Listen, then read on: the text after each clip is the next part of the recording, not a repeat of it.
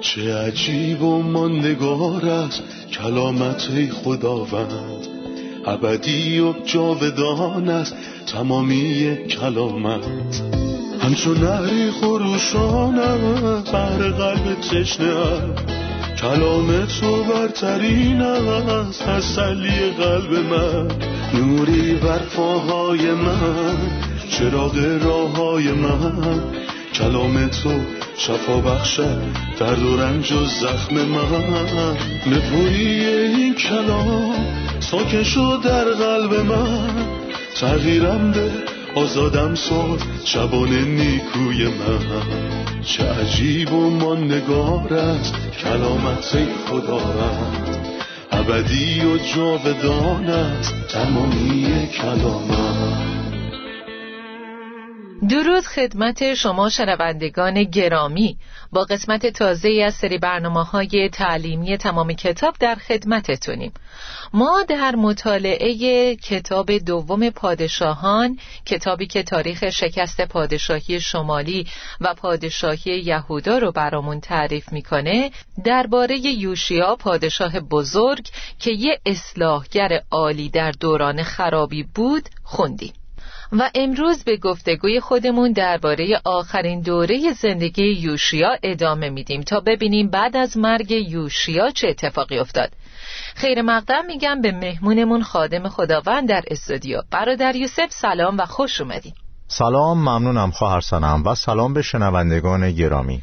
ما در قسمت قبل درباره یوشیا صحبت کردیم و دیدیم که چطور قلبش و مطیع کتاب شریعت کرد. برامون توضیح بدین که در آخرین دوره زندگیش چه اتفاقی افتاد. خیلی دردناکه که اکثر پادشاهان پرهیزگار یهودا یه شروع عالی داشتن ولی متاسفانه پایان خوبی نداشتن. به زبان ساده کتاب های پادشاهان و کتاب های سموئیل درباره تاریخ انسانه و تاریخ انسان یا کلا بده یا یه شروع عالی داشته و در آخر شکست خورده. چون این کتاب ها درباره انسانیه که مسئولیت داره. پس انسانی نیست که مسئولیت داشته باشه و کار اشتباهی انجام نداده باشه. یوشیا در اول فوقالعاده است اما در آخر شکست خورد. در موردش در کتاب دوم پادشاهان فصل 23 آیه 29 می‌خونیم. در زمان پادشاهی یوشیا نکو فرعون مصر با ارتش خود به سوی رود فرات رفت تا به امپراتور آشور کمک کند و بعد یوشیا سعی کرد ایشان را در مجدو متوقف کند اما در نبرد کشته شد. چقدر دردناکه که زندگی چون این پادشاه و اصلاحگر عظیمی که باعث بزرگترین احیا در تاریخ یهودا شده بود با کشته شدن به دست یک غریبه در جنگی که خودش نقشی در اون نداشت تموم بشه. این مسئله در کتاب دوم تواریخ فصل سی و پنج روشنتر بیان شده و به همون میگه دقیقا چه اتفاقی در این نبرد افتاد.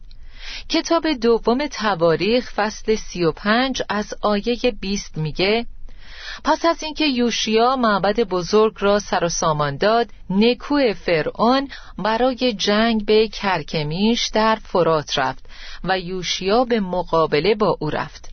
پس یوشیا به سمت اون رفت. اما نکو نمایندگانی نزد یوشیا فرستاد و گفت ای پادشاه یهودا این مسئله بین من و تو نیست. چون برای جنگ با تو نیومدم پس خودتو از این ماجرا کنار بکش.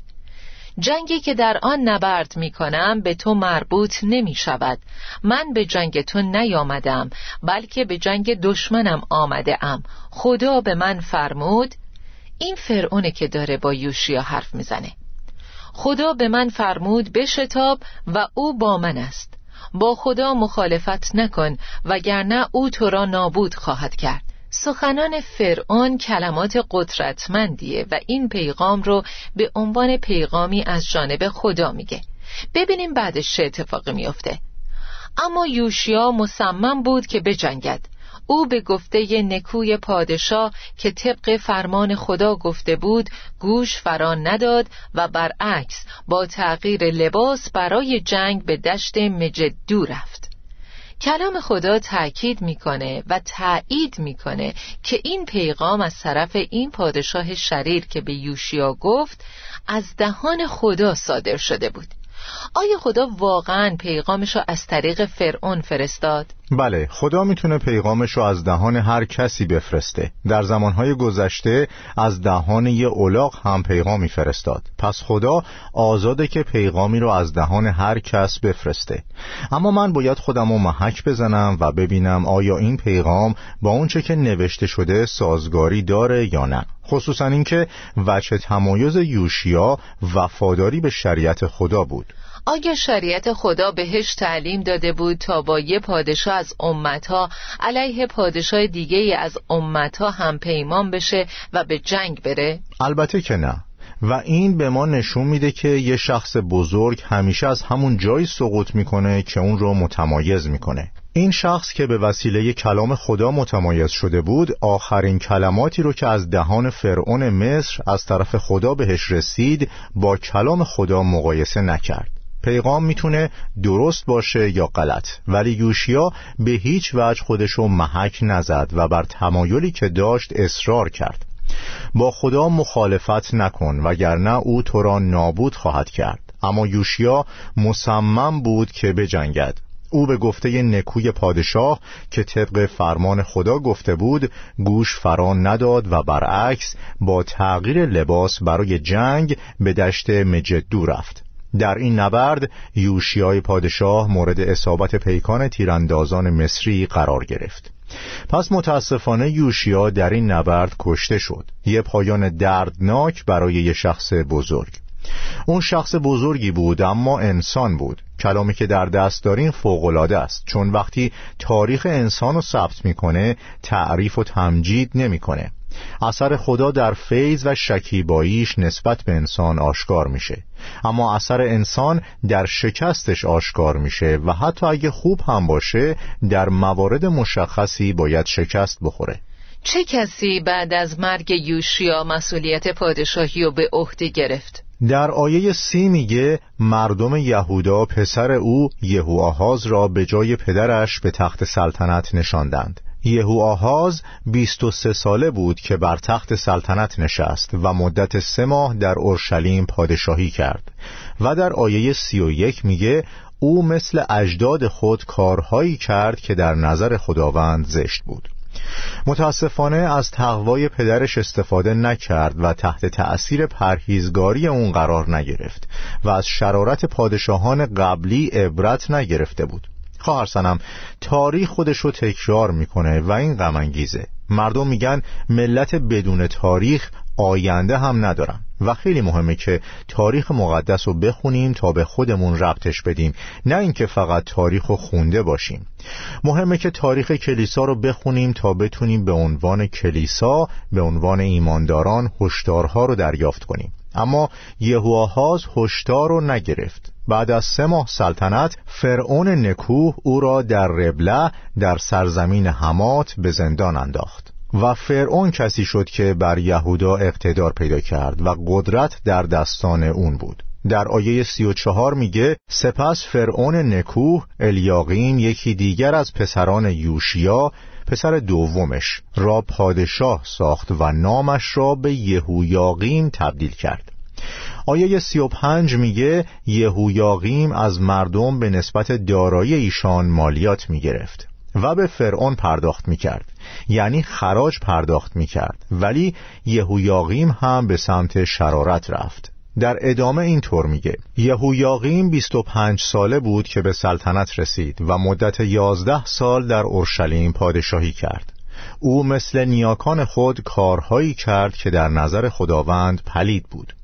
یعنی از اتفاقاتی که برای یوشیا یا یهوآهاز افتاد درس نگرفت و به نظر می‌رسه که این شروع یه پایان در یهودا بود. پس خدا ناظر بود و می‌خواست بهشون بگه که او عادل و با انصافه. چون با توجه به قسمت قبل با اینکه یوشیا مرد نیکی بود ولی باز هم همه قوم توبه نکردند و هیچ امیدی حتی به پادشاهان هم نبود. پس خدا زمانی که داوری می‌کنه عادله.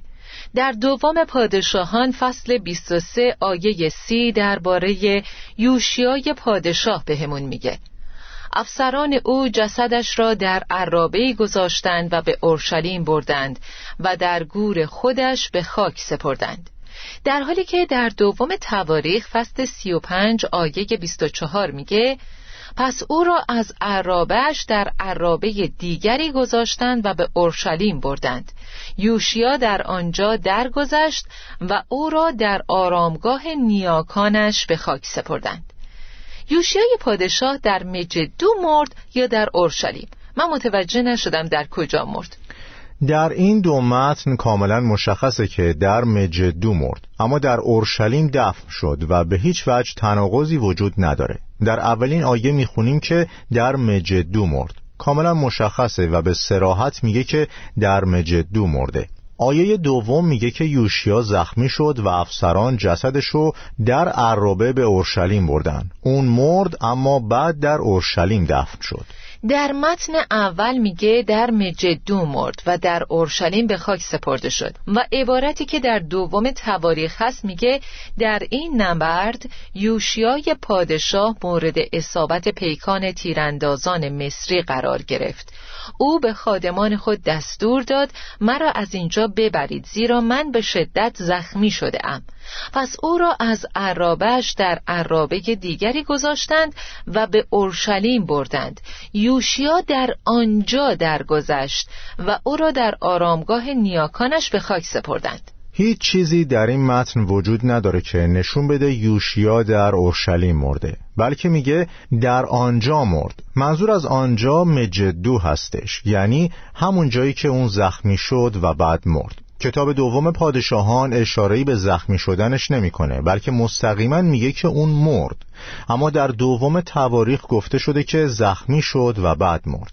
و در هر دو متن به اینکه به اورشلیم آورده شد و اونجا به خاک سپرده شد اشاره شده. درسته. بعد از یهویاقیم شریر پادشاه دیگهی به نام یهویاکین اومد. میشه لطفا بیشتر در مورد یهویاکین برامون بگین؟ یهویاکین بعد از یهویاقیم اومد و در دوران یهویاکین بود که تبعید به بابل شروع شد و ارمیای نبی که همزمان با این دوره بود دربارش نبوت کرده بود و هیچ کس در قوم حرفشو باور نکرد اما کلام خدا باید محقق بشه و همونطور که متوجه شدیم داوری خدا باید اتفاق بیفته درباره دوران یهویاقیم در کتاب دوم پادشاهان در اول فصل 24 میگه در زمان سلطنت یهویاقیم نبوکد نصر پادشاه بابل یهودا را اشغال کرد و یهویاقیم مدت سه سال خراجگزار او شد. سپس علیه او شورش کرد. خداوند سپاهیان کلدانی، سوری، موآبی و امونی را فرستاد تا یهودا را نابود کنند. و در ادامه می‌خونیم که برای یهویاقیم چه اتفاقی افتاد. اولین تبعید تقریبا در حول و حوش 605 قبل از میلاد اتفاق افتاد و دانیال و دوستانش در دوران این تبعید برده شدند. بعد دوران یهویاکین از آیه 8 فصل 24 شروع میشه. یهویاکین هجده ساله بود که به سلطنت رسید و مدت سه ماه در اورشلیم پادشاهی کرد. نام مادرش نهوشتا دختر الناتان و از اهالی اورشلیم بود. او نیز مانند پدرش آنچه را در نظر خداوند پلید بود به جا آورد. با وجودی که یهویاکین دید برای پادشاهان شریر قبل از اون چه اتفاقی افتاد وقتی که نبوکت نصر حمله کرد از این اتفاق درس عبرت نگرفت. پس نبوکت نصر به اون هم حمله کرد. در آیه ده می‌خونیم در دوران سلطنت او دومین مرحله تبعید بابل تحت رهبری نبوکت نصر اتفاق افتاد. سپاه بابل به اورشلیم حمله کرد و آن را محاصره نمود. یهویاکین خود را همراه با مادر، پسران و معموران و همچنین کارکنان کاخ شاهی به نبوکد نصر تسلیم کرد. پادشاه بابل در سال هشتم سلطنت خود او را اسیر کرد و این تبعیدی بود که در 597 قبل از میلاد اتفاق افتاد و فکر می کنم حزقیال نبی رو در این زمان به تبعید بردن. حدود ده هزار نفر رو در اون دوره به اسارت گرفتن. صحبت های زیادی در مورد این دوره وجود داره که از آیه هشت شروع میشه و تا آیه هفده فصل 24 از دوم پادشاهان ادامه داره. بعد از این دوره صدقیا به سلطنت می‌رسه و آخرین روزهای پادشاهی یهودا در دستهای صدقیا بود و آن شاهدی بر واقعه تبعید بود. لطفا درباره صدقیا برامون بگین. کاملا مشخصه که کنترل از دستشون خارج بود. فرعون کسی بود که یهویاقیم و پادشاه کرد نه خدا. و در اینجا می‌خونیم پادشاه بابل عموی یهویاکین متنیا را به جای او پادشاه کرد و نامش را به صدقیا تغییر داد. پس پادشاه بابل اونقدر اقتدار داشت که نه فقط دیگران رو به پادشاهی منصوب کنه بلکه اسمشون رو هم تغییر بده. پس اقتدار امتها افزایش پیدا کرده بود و کسی نمی‌تونه اسم کسی رو تغییر بده مگه شخصی که بر اون اقتدار داشته باشه. پس شروع به تغییر دادن اسامی کرد و این نشون میده که اقتدارش افزایش پیدا کرده بود. صدقیا یازده سال سلطنت کرد و بیست و یک ساله بود که سلطنتش رو شروع کرد و عبارات کاملا مشخصی در اینجا وجود داره که میگه صدقیا آخرین پادشاه یهودا. کلام خدا در فصل 24 آیه 20 میگه خداوند چنان از مردم اورشلیم و یهودا خشمگین شد که ایشان را از نظر خود دور کرد. صدقیا علیه پادشاه بابل قیام کرد. در نهمین سال سلطنت شهر محاصره شد و قحطی شدیدی اتفاق افتاد.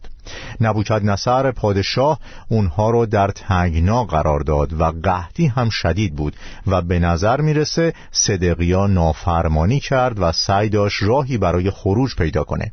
کلام خدا میگه که دیوارهای شهر رو سوراخ کردند و صدقیا با تمام سربازانش فرار کرد. بله در فصل 25 می‌خونیم در روز نهم ماه چهارم آن سال در شهر قحطی چنان سخت شد که مردم چیزی برای خوردن نداشتند. دیوارهای شهر را سوراخ کردند و با وجودی که سربازان بابلی شهر را محاصره کرده بودند پادشاه یهودا با تمام سربازانش در شب گریختند. اما برای صدقیا فرار از دست نبوکت نصر غیر ممکن بود. ارتش بابل پادشاه را دنبال نمود و او را دستگیر کرد. دقیقا. و کلام خدا به ما میگه که متاسفانه چه اتفاقی برای پادشاه افتاد. سپاهیانش پراکنده شدند. صدقیا را نزد پادشاه بابل به شهر ربله بردند و او را در آنجا محاکمه کردند. به عنوان یه تهدید این جنگ روانی بود تا خوردش کنن ببینیم بعدش چی شد.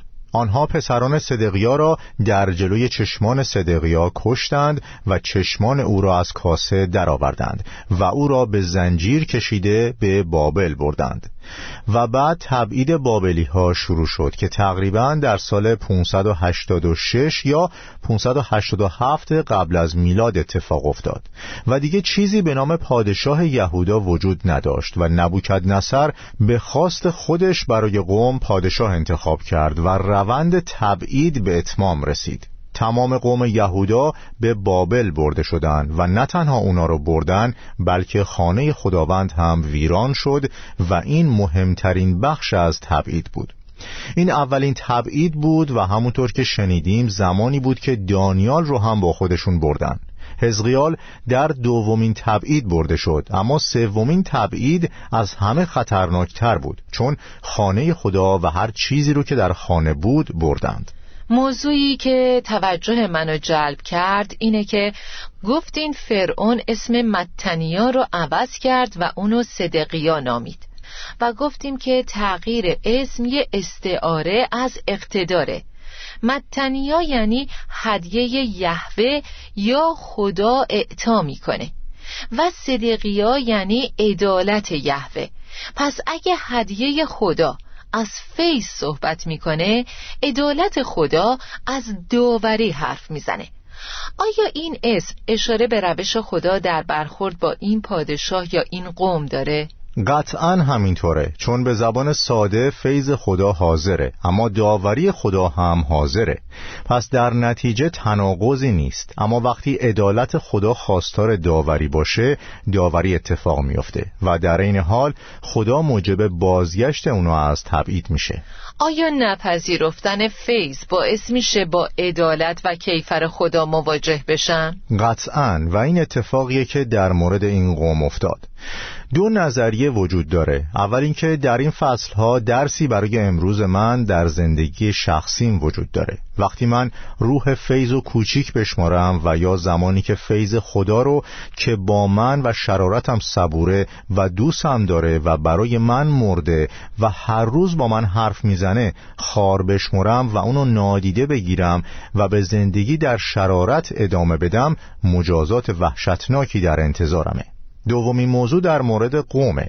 این تاریخ تاریخ پادشاهی یهوداست که شبیه تاریخ ملت ها هم هست. همین که ملت ها شروع به رشد متداوم می‌کنن بعد اقدام به استقلال یافتن از خدا می‌کنن و با این کار خشم خدا رو برمیانگیزن و بعد شروع به ضعیف و ضعیفتر شدن می‌کنن. و این چیزیه که حتی در زمان حاضر اتفاق میفته و مطابق با نبوتهای کلام خدا در روزهای آتی هم اتفاق میفته.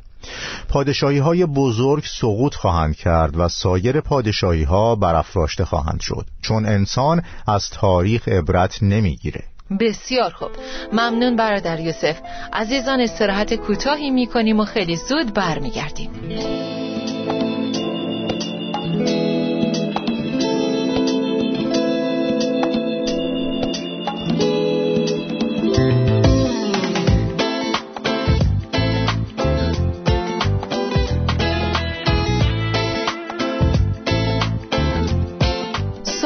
که مطرحه اینه که مجموعه ای از اعداد که شاید در هم ریخته به نظر برسه مثل فصل 24 آیه 14 که درباره نبوکت نصر میگه نبوکت نصر تمام ساکنان اورشلیم را با جنگجویان، معموران، صنعتگران و آهنگرانش که یه عدد به ما میده که ده هزار نفر بودند با خود برد.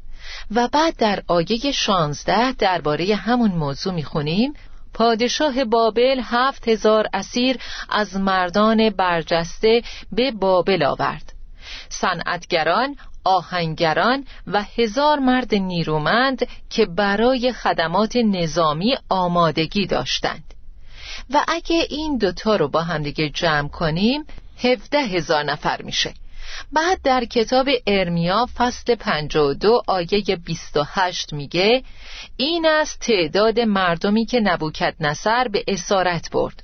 او گفت در سال هفتم سلطنت خود سه هزار و بیست و سه نفر از یهودا در سال هجدهم پادشاهی نبوکت نصر هشتصد و سی و دو نفر از اورشلیم به اسیری برد. در سال بیست و سوم سلطنت نبوکت نصر نبوزردان فرمانده نگهبانان 745 نفر از یهودا را به اسیری برد. بنابراین در مجموع 4600 نفر تبعید شدند. پس نوعی ناهماهنگی بین این اعداد و آمار وجود داره. لطفا در موردش برامون توضیح بدین. به این سوال فقط از طریق اطلاعاتی که کمی قبل صحبت شد می‌تونیم جواب بدیم. تبعید بابل در سه مرحله اتفاق افتاد. اولین مرحله در دوران یهویاقیم پادشاه یهودا در سال 605 قبل از میلاد بود. مرحله دوم در دوران یهویاکین پادشاه یهودا در سال 597 قبل از میلاد بود. و مرحله سوم در دوران صدقیا پادشاه یهودا در سال 587 قبل از میلاد بود.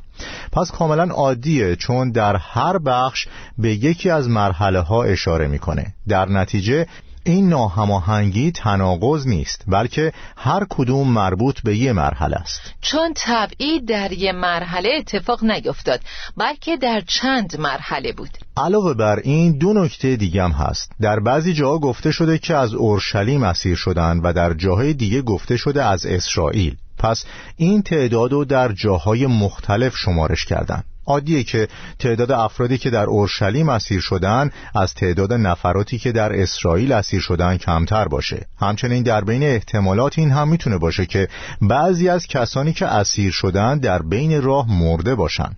به خصوص اشخاص پیر و افراد مریض. چون در اون زمان وسایل پیشرفته حمل و نقل نبوده و مردم میمردن. درسته. شرایط سخت تبعید چطور بود و چه شکلی اتفاق افتاد؟ و شرایط وقوع تبعید و پایان پادشاهی یهودا چی بود؟ پادشاهی یهودا تموم شد و کسی به عنوان پادشاه دیگه در یهودا وجود نداشت و صحنه پیش روی آخرین پادشاه یهودا زمانی که دستگیرش کردند به ما نشون میده که بعدش چه اتفاقی برای شهر و باقی قوم افتاد. اونا پسران پادشاه رو در جلوی چشمانش کشتن. چشماش رو از کاسه در آوردند و به زنجیر کشیدن و سپاهیانش هم پراکنده شدند این چشمانداز آخرین پادشاه بود. بعد از اون دیگه پادشاهی نبود. همونطور که در آخر خوندیم نبوکت نصر پادشاه بابل جدلیا پسر اخیقام نوه شافان را بر مردمی که باقی گذاشته بود و در سرزمین یهودا باقی مانده بودند به عنوان فرماندار گماشت. اما بعدش چه اتفاقی افتاد؟ اتفاقی که بعدش میفته از آیه 8 در فصل 25 شروع میشه نبوکد نصر از کجا شروع کرد؟ او از خانه خدا و از اورشلیم شروع کرد او معبد بزرگ را سوزاند و کاخ پادشاه و همه خانه های بزرگ اورشلیم را نیز سوزاند و سربازانش دیوارهای شهر را ویران کردند و در ادامه این موارد رو در کتاب نهمیا می‌خونیم. و بعد نبوزردان فرمانده ارتش بقیه مردمی را که در شهر بودند و کسانی که به پادشاه بابل پناهنده شده بودند با خود به تبعید برد. اما او فقیرترین مردمی را که زمینی نداشتند برای کار کردن در تاکستانها و کشتزارها باقی گذاشت. و بعد به چیزهایی که از خانه خداوند برداشته بودند با جزئیات اشاره می‌کنه. بابلی ها ستون های برونزی پایه ها و حوز برونزی را که در معبد بزرگ بود تکه تکه کردند و با خود به بابل بردند. آنها همچنین بیلها، خاکندازها، قربانگاهها، وسایل مربوط به چراغهای معبد بزرگ، کاسه هایی که برای جمعآوری خون قربانی ها استفاده می‌شد، کاسه هایی که برای سوزاندن بخور استفاده می‌شد و همه وسایل برونزی را که در معبد بزرگ استفاده می‌شد با خود بردند. هر آنچه را که از طلا و نقره ساخته شده بود بردند به علاوه کاسه های کوچک و آتشدان های کوچکی که برای حمل زغال گداخته استفاده می کردن. بعد توقف کوتاهی می‌کنه و میگه وسایل برونزی که سلیمان پادشاه برای معبد بزرگ ساخته بود دو ستون میزهای چرخدار و حوز بزرگ بسیار سنگین بودند که قابل وزن کردن نبودند دو ستون همانند یکدیگر بودند و هر کدام تقریبا هشت متر و سرستونهای آن یک متر و نیم بودند. دور تا دور سرستونها انارهای برونزی بود که به وسیله زنجیرهای بافته شده به یکدیگر وصل بودند. جلال تماما پایان یافت چون این نشان از بزرگی و شکوه خانه خداوند بود. انگار می‌خواست بگه این جلال و شکوه شکسته شد و از بین رفت. بابلی ها ستون ها و همه چیزو قبل از بردن تکه تکه کردن. اونا رو شکستن تا برونز رو به صورت خام با خودشون ببرن و بعد میگه او نبوزردان بزرگان شهر رو دستگیر کرد و اونا رو به قتل رسوند. همونطور که پادشاه رو کشتن.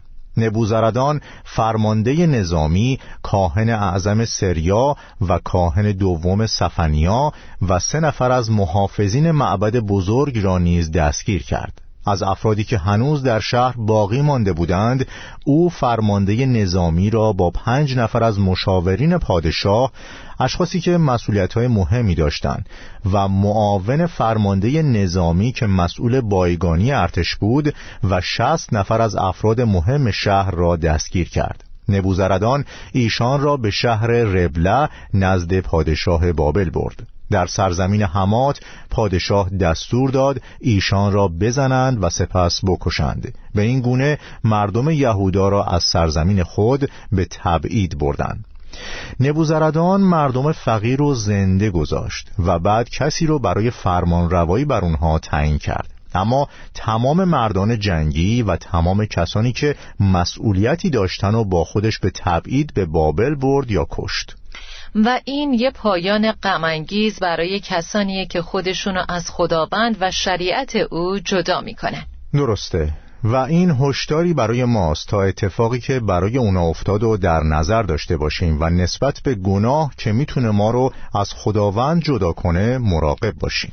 و وفاداری خدا موجب شد که او قوم رو بعد از هفتاد سال دوباره برگردوند.